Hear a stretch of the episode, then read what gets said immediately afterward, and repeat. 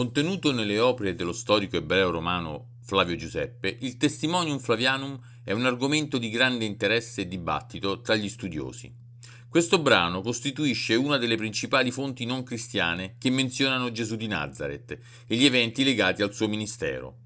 Tuttavia, la sua autenticità è oggetto di controversia da secoli, con sospetti di interpolazioni e modifiche nel corso del tempo. Buongiorno, sono Massimiliano, uno dei ricercatori dei dormienti di Efeso, e vi do il benvenuto nel secondo podcast sulle fonti storiche di Gesù nei primi secoli. In questo podcast ci addentreremo nella storia e nella contestualizzazione del Testimonium Flavianum. Esamineremo gli studi fatti da secoli su questo testo, esplorando le dinamiche sociali, politiche e religiose dell'epoca in cui Giuseppe Flavio ha vissuto e in caso all'utilità che ha avuto una possibile influenza cristiana sul testo stesso. Quindi preparatevi per un viaggio intellettuale attraverso le pagine della storia, mentre esploriamo le sfide e le implicazioni delle interpolazioni nel testimonium flaviano di Flavio Giuseppe.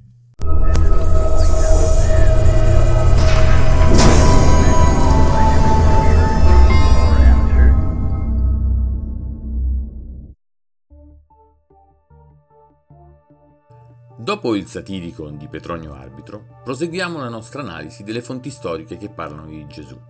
La successiva, in ordine cronologico, è accreditata allo storico ebreo Flavio Giuseppe, che in un passo delle antichità giudaiche denominato Testimonium Flavianum scrive Allo stesso tempo circa visse Gesù, uomo saggio, seppure uno lo può chiamare uomo, poiché egli compì opere sorprendenti, e fu maestro di persone che accoglievano con piacere la verità.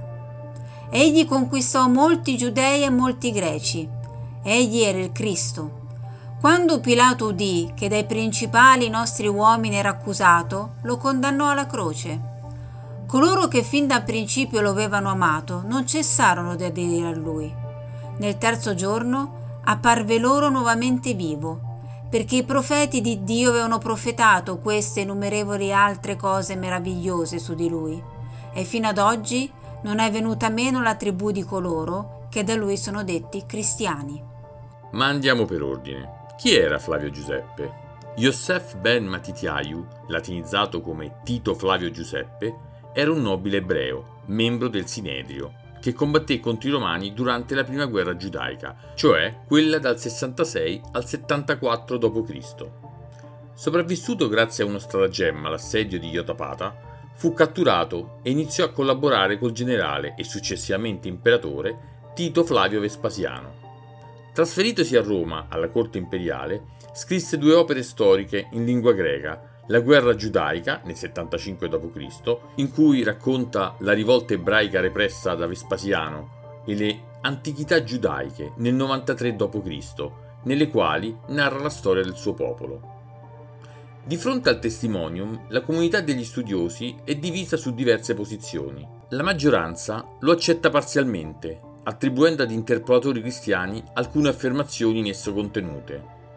Le posizioni di questi studiosi poi si possono ulteriormente scomporre come segue. Studiosi secondo i quali gli interpolatori cristiani hanno migliorato un resoconto negativo di Gesù, togliendo o modificando delle frasi. Altri studiosi sostengono che la narrazione originale sia stata ampliata con concetti estranei al pensiero dell'autore. Altri ancora lo considerano completamente autentico. Naturalmente in questo gruppo confluiscono in particolare alcuni studiosi cristiani, per i quali il passo offre una conferma della personalità di Gesù così come lo presentano i Vangeli sinottici. Infine, alcuni lo rigettano completamente, considerandolo un'intromissione operata da un copista cristiano. Tra questi ultimi vi è lo studioso Ken Holson, che ritiene che il passo sia stato scritto da Eusebio di Cesarea. Tutto il dibattito sull'autenticità nasce dalla presenza di alcuni passi non conciliabili con il pensiero religioso dell'autore. Riguardo alle possibili manomissioni delle opere di Giuseppe Flavio da parte di copisti cristiani, invece, alcuni studiosi fanno queste supposizioni. Grazie alla protezione dell'imperatore, i suoi libri furono copiati pubblicamente, ma dopo la caduta di Roma sono stati sicuramente conservati, come gran parte delle opere antiche, solo in ambito cristiano.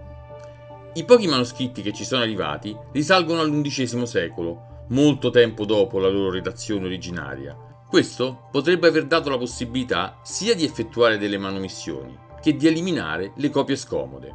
Aggiungiamo anche che Giuseppe Flavio, a causa della sua pseudo amicizia con l'impero, non ha riscosso molto successo tra i suoi connazionali e questo ha fatto sì che le sue opere non siano state né lette, né copiate, né citate dagli ebrei fino ai tempi recenti. Nel suo testo ebraico medievale Giusippon, un compendio delle opere di Giuseppe, da cui probabilmente ne prende il nome, in cui viene trascritta la cronaca della storia ebraica da Adamo all'età di Tito, nelle sue versioni più antiche, non cita proprio Gesù, mentre in quelle successive i brevi accenni alla sua figura sono di carattere negativo. A questo punto l'ipotesi dell'interpolazione cristiana si fa più forte, anche perché sebbene numerosi apologisti cristiani del secondo e terzo secolo, tra cui Ireneo e Tertulliano, conoscono l'opera di Giuseppe, non citano mai questo brano, nonostante la sua indubbia utilità. Lo stesso Origene offre una testimonianza in tal senso. Infatti scrive per ben due volte che Giuseppe non crede che Gesù sia il Cristo. Questo significa come minimo che egli non ha un testo di Giuseppe contenente l'espressione egli era il Cristo, o che al massimo il testo da lui posseduto non contiene affatto questo passo. Allo stato attuale della ricerca, la testimonianza più antica relativamente a questo brano risale a Eusebio di Cesarea, intorno al 323 d.C. Secondo la critica, il problema si pone anche nel caso che, a un testo originario, siano state semplicemente apportate delle manomissioni, per edulcorare e rendere celebrativa la rappresentazione storica di Gesù. Poiché Origene nel 250 circa sembra non conoscere queste possibili interpolazioni, mentre parecchi decenni più tardi esse sono note a Eusebio di Cesarea, si può ipotizzare che l'interpolazione celebrativa sia avvenuta proprio nel periodo che intercorre fra Origene ed Eusebio. Il Testimonium Flavianum compare sulla scena solo nel IV secolo, con guarda caso proprio Eusebio di Cesarea. Infatti, come abbiamo visto, le antichità giudaiche vengono precedentemente nominate diverse volte da altri padri della Chiesa e il testimonium non compare mai, compare solo dal IV secolo in poi. Una delle possibilità è che appunto possa essere stato aggiunto a Cesarea, dove anche il Vangelo di Luca probabilmente è stato scritto e dove è rimasto come unico Vangelo ufficiale fino al IV secolo. Infine c'è una traduzione di una copia araba del X secolo fatta dal professor Shlomo Pines dell'Università ebraica di Gerusalemme, che secondo molti è interpolata sì, ma molto di meno. Infatti, James Charlesworth, un apologeta cristiano, conferma che la copia araba ha una minore interpolazione, il che significherebbe che è stato ritoccato poco dai cristiani prima di arrivare agli arabi ma che ha ricevuto una seconda interpolazione in chiave musulmana, i quali hanno semplicemente tolto tutti i riferimenti al cristianesimo al suo interno. Quindi anche questa versione in qualche modo è compromessa. Tutto questo comunque ci fa presupporre che in realtà il Testimonium Flavianum sia un falso, ma come detto queste cose sono solo supposizioni, non ci sono delle prove certe a suo favore, ma nemmeno a suo sfavore. Noi siamo i dormienti di Efeso e vogliamo solo che tu inizi a fare e farti domande, perché è nella domanda la chiave di tutto, non nella risposta in sé per sé.